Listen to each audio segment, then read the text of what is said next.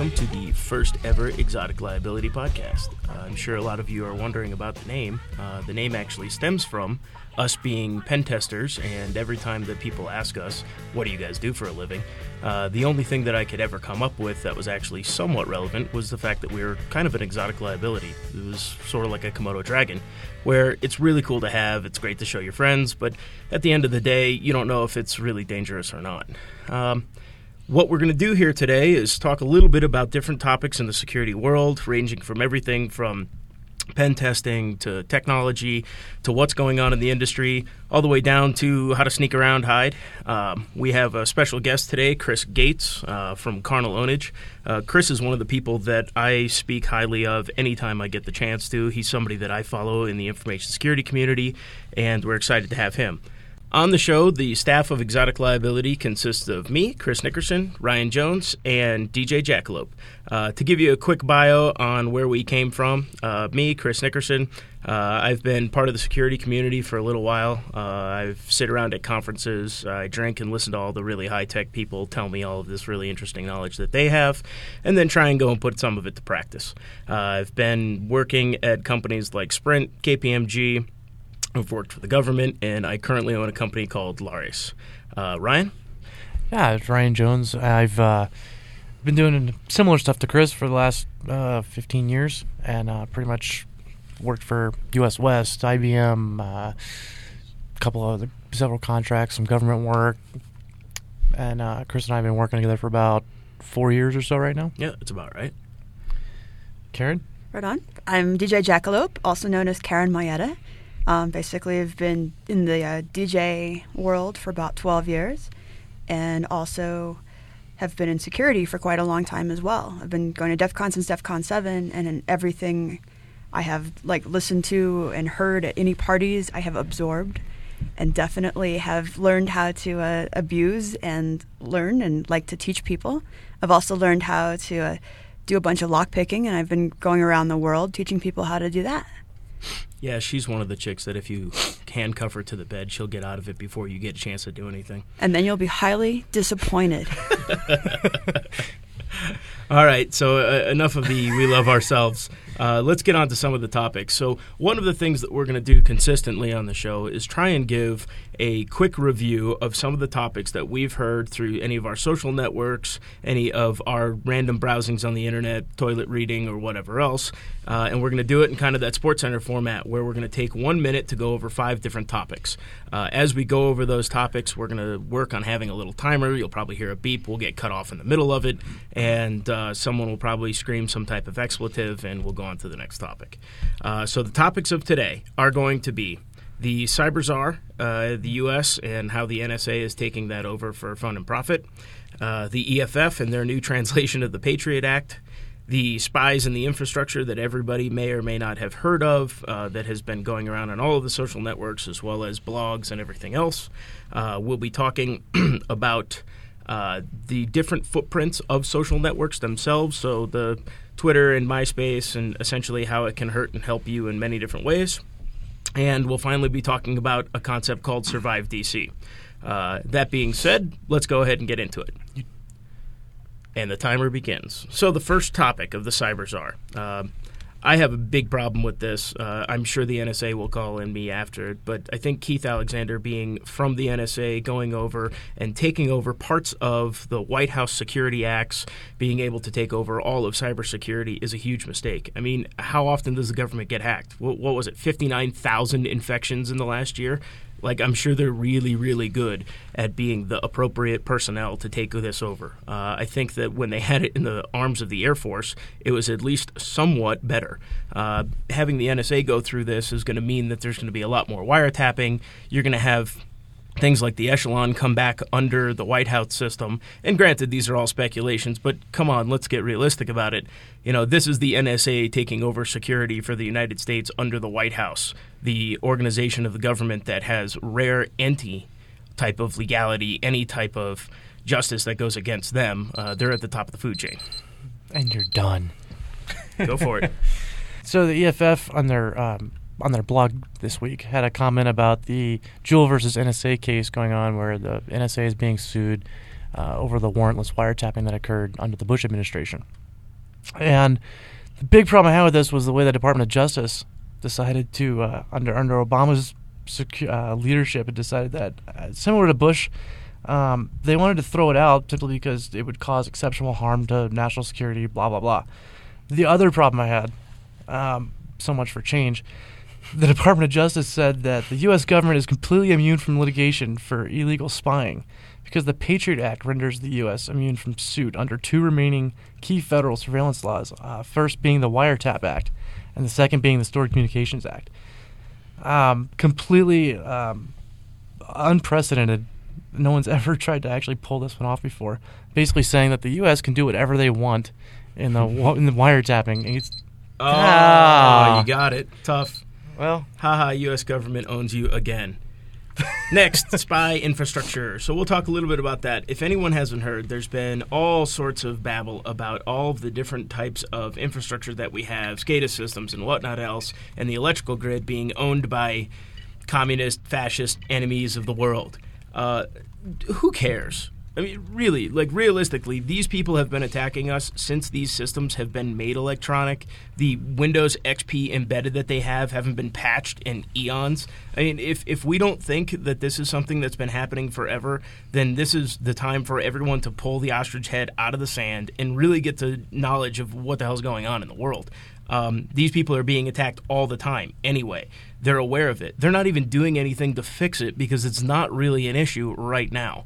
Um, there's other things that, that you could attack that would be much worse. Take, for instance, the water infrastructure. All of the SCADA systems that are there can make you go through and put too much chlorine into the water, therefore killing an entire city. Now, well, there you go. it's a shame the national media had longer than a minute. Next. Ah, so social networking. Um, I've always found it really amusing, and I've heard it a lot lately, especially from from people between the ages of like 16 to about 25. How no matter they get really upset when you find out things about them through their MySpace or their Twitter or their Facebook accounts. It, it it's amazing to me that people consider putting something on one of these social networks actually like it's theirs. It's still private. If you read any of those terms of use contracts with any of those social networks, they own it. The second you put it up, Facebook owns those pictures. The second you put, uh, the the most amusing part was the way uh, someone actually tweeted themselves out of a job. There was a job applicant who was apparently applying for Cisco, and, and she tweeted about it, saying that Cisco just offered me a job. Now I have to weigh the utility of a fatty paycheck against the daily commute to San Jose and hating the work. Uh, unfortunately, Tim, a channel partner advocate for Cisco, found the tweet and responded with, Who is the hiring manager? I'm sure they'd love to know you will hate the work. We here at Cisco are well versed in the web. I love it. And finally, the last topic of the day will be Survive DC. If any of you haven't checked this out, this is a really cool event. Whether you're a tester, whether you're just general into haberdashery and trickery, or you just want to go out and have some fun. It's essentially a big, giant catch the thief kind of game. Uh, you have a whole bunch of people that are runners. Those runners have to make it through six different checkpoints all around DuPont Circle. Uh, and then after they make it through some of these checkpoints, during the event, while you're running around and trying to get to these areas during the three to five hours to complete it, there's actually catchers who are there, who have your profile, who know what you look like, and they're there to catch you and stop you from going between these. So if you really think that you're a good pen tester, and everybody else who sits here and comments about how good of a social engineer they are because they can pick up the phone and ask for a password, go try your skills out. Let's see who, who can get the farthest. Uh, what I'd like to do is start an exotic liability team. Anybody who's interested, who thinks that they have the skills to get this done and change their appearance six times in four hours, come get it. Let's put a team together. Let's go win the whole competition and prove to people what we can do. that, that the beep will stop you from talking. That the beep will own your face. So now that we're done with that and we've been cut off by the timer multiple times, uh, we're going to go into one of the segments that we like to call Phone a Friend. Uh, today we have with us Chris Gates. Chris Gates, as I said before, is one of the people that I look up to in the information security world. Uh, he, he works on the Metasploit team. He has learned security online. Uh, I, I follow just about everything that he does because the information that he puts out is usually above excellent. Uh, some of the videos that I've seen of him and times that I've seen him speak every time have inspired me or I've learned something new and some type of new trick to gain what we're doing and how we're doing it. So give us one second while we call Chris and we'll get him on the phone with us.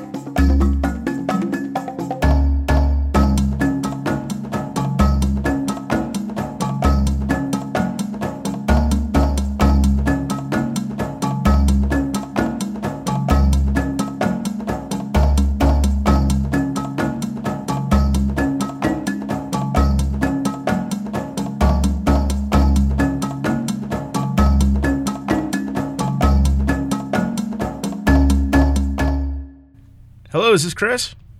This is Chris. How's Hey, it going? Good. What's up, dude? How you been?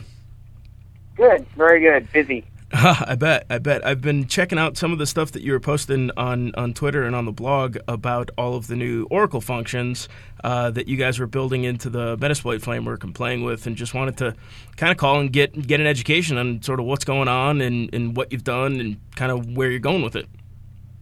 Uh, sure. Um, basically, how all that started was uh, MC, who is the man.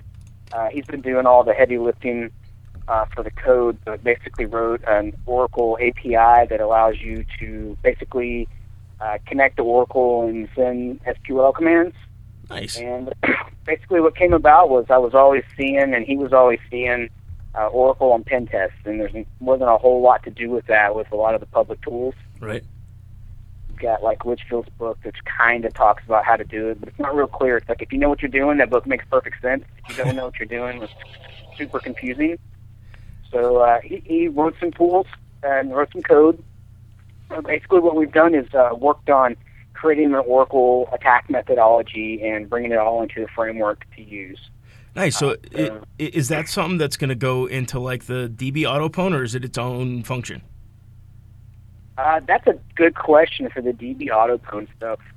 Um, hmm. Well, we have to look into that. Um, Okay. Basically, what we've done is uh, we've released so far. We've released the version uh, modules, and we released the uh, like SID modules that will say, "Hey, what's Oracle database? What's your database name?" And uh, if it's like 10 release one and below, it will go ahead and cough that up Nice.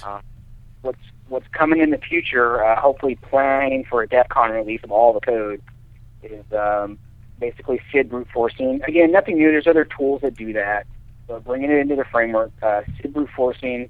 Uh, once you have your uh, Oracle SID name and the IP and what port it's listening on, uh, you've got to brute force some user accounts. So Mhm. we've got a module that will brute force uh, like common usernames. Um, so that's getting put into the framework.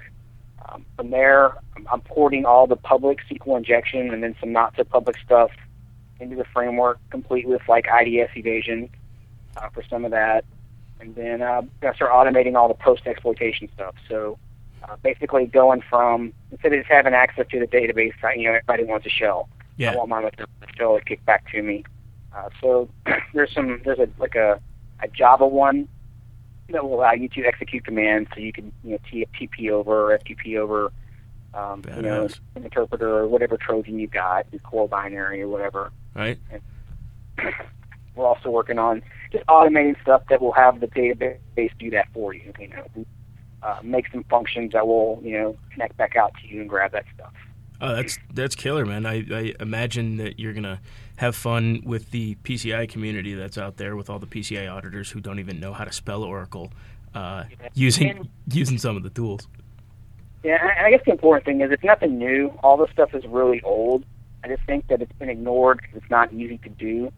Right. Um, so some people may not think it's great that we're going to make it easy to do, but you know the bottom line is those vulnerabilities exist. They need to. If, if it takes putting all this stuff in the framework to get people to actually get around to patching their Oracle stuff and maybe firewalling it off, Yep. then I'm okay with that.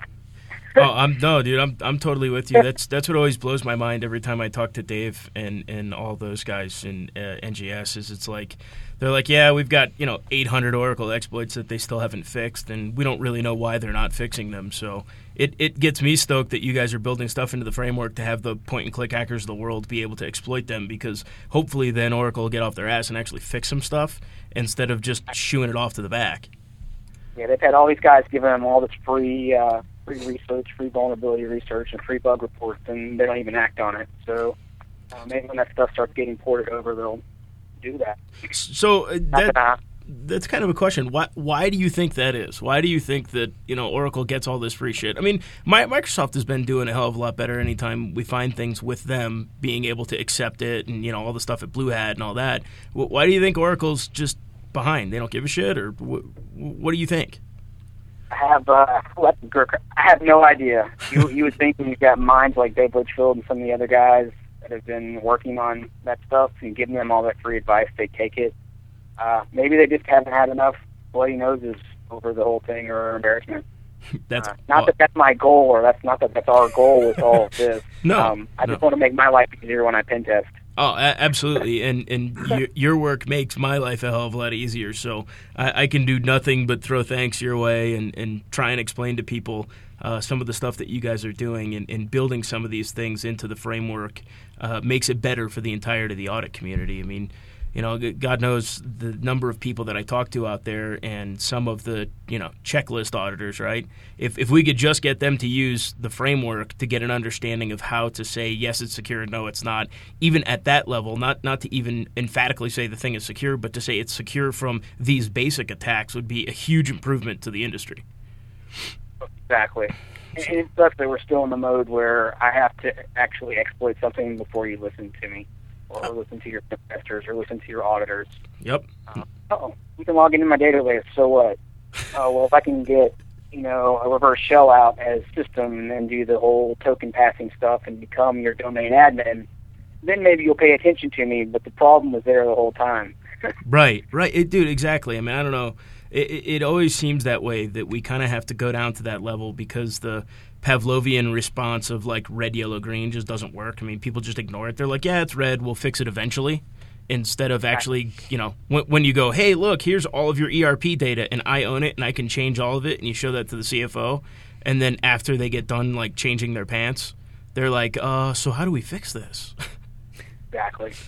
hey, you know, close off a close off one of those big giant holes into your network, especially when you go about uh, approaching a problem. Just like I mean, like you like to talk about approaching a problem at at the information level, Yep. and less at just a vulnerable host level. So how can I leverage that Oracle database to steal what makes you money? I, I, I, I totally agree, and I that's one of the reasons I really like talking to you. And anytime I've I've gotten to hear you talk, is that you're you're one of the people in the infosec world that understands that data security is data security and not just geographic security. Like, oh hey, look, I have a perimeter, which is kind of useless.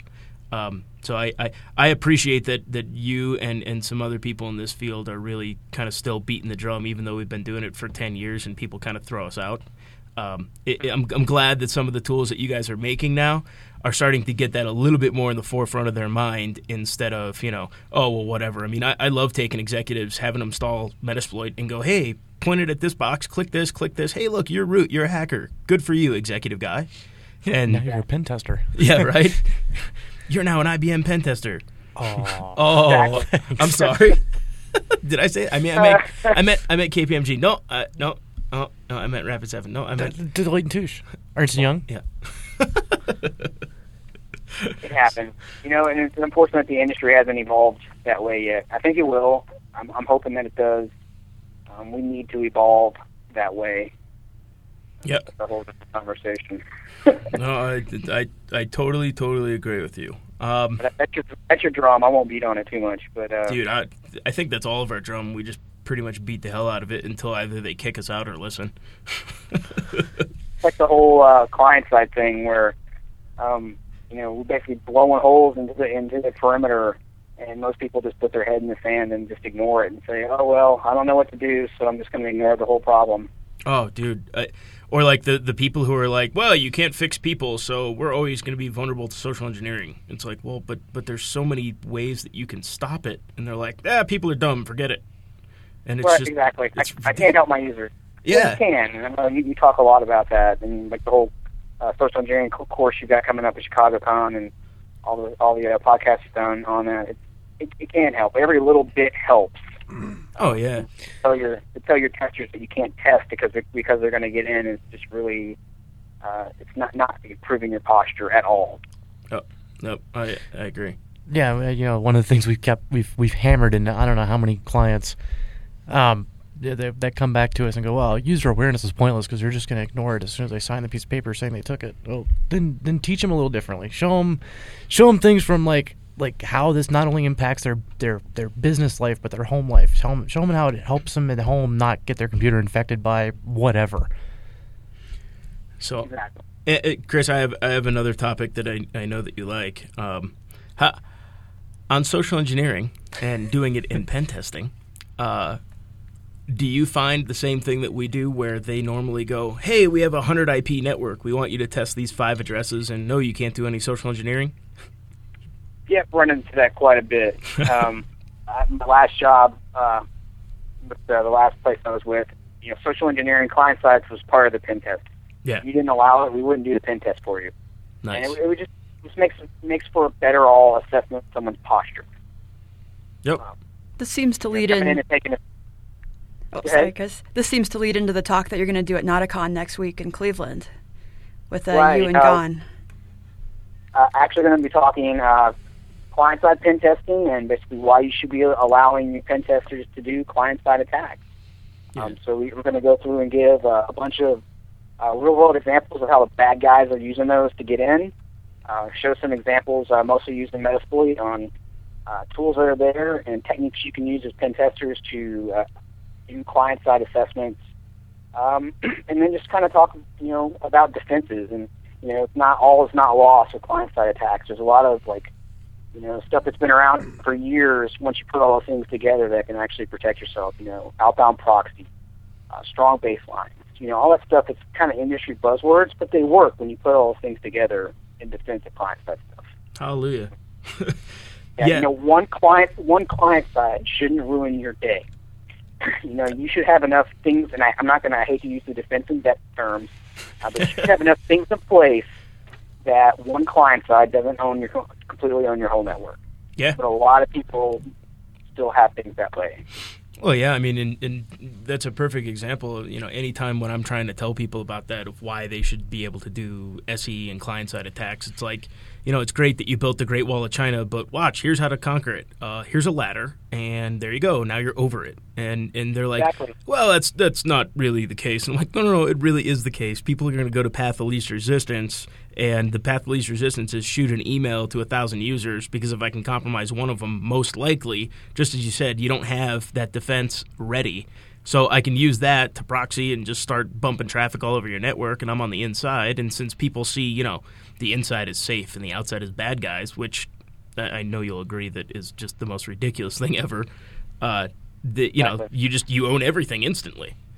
So I'm I'm glad that you're giving that talk because more people need to hear it. Um, and anyone who's listening, if if any of you guys are out there and you're doing pen tests or even you're having pen tests conducted on you, uh, really make sure that you're getting the most for your dollar. Don't just let the pen tester touch one address.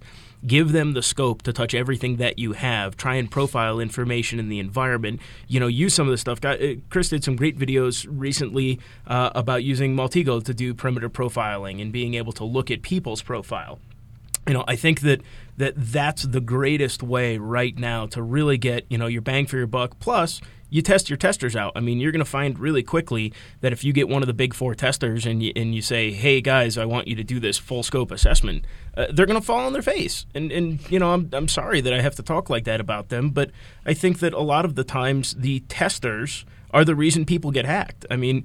So, so I, I'd love to have your opinion on that as well. Like one of the white papers that I'm in the process of writing is that a lot of the escalation of security and attacks that have been happening in compromising companies that are quote unquote compliant. I, I think a lot of times it's because they have crappy testers, not because they're they're not trying. Uh, what do you think? I would agree with that, but it's also probably an education thing too that uh, they haven't been educated properly to the threats and needing to test for those threats. Yep. When you talk to any pen test shop, they're going to want to do that, and generally it's the client that says, "Oh no, I don't want you to do that." Right. But again, it goes back to I think people needing to evolve, people needing needing to understand what the current threat is. Uh, we're past the uh, remote root in IIS5. You know that stuff's over. Some of us are.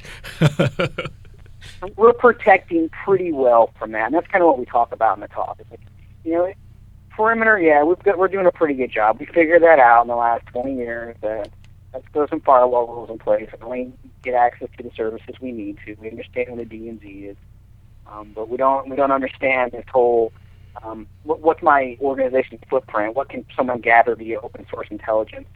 Yeah. Um, so I'm a big proponent of hey, you're giving having pen testers come in, make them do a you know an open source intelligence you know gathering on your organization and give that to you as part of the report, so you can get an idea of you know are you scrubbing metadata out of documents before you post them on the net?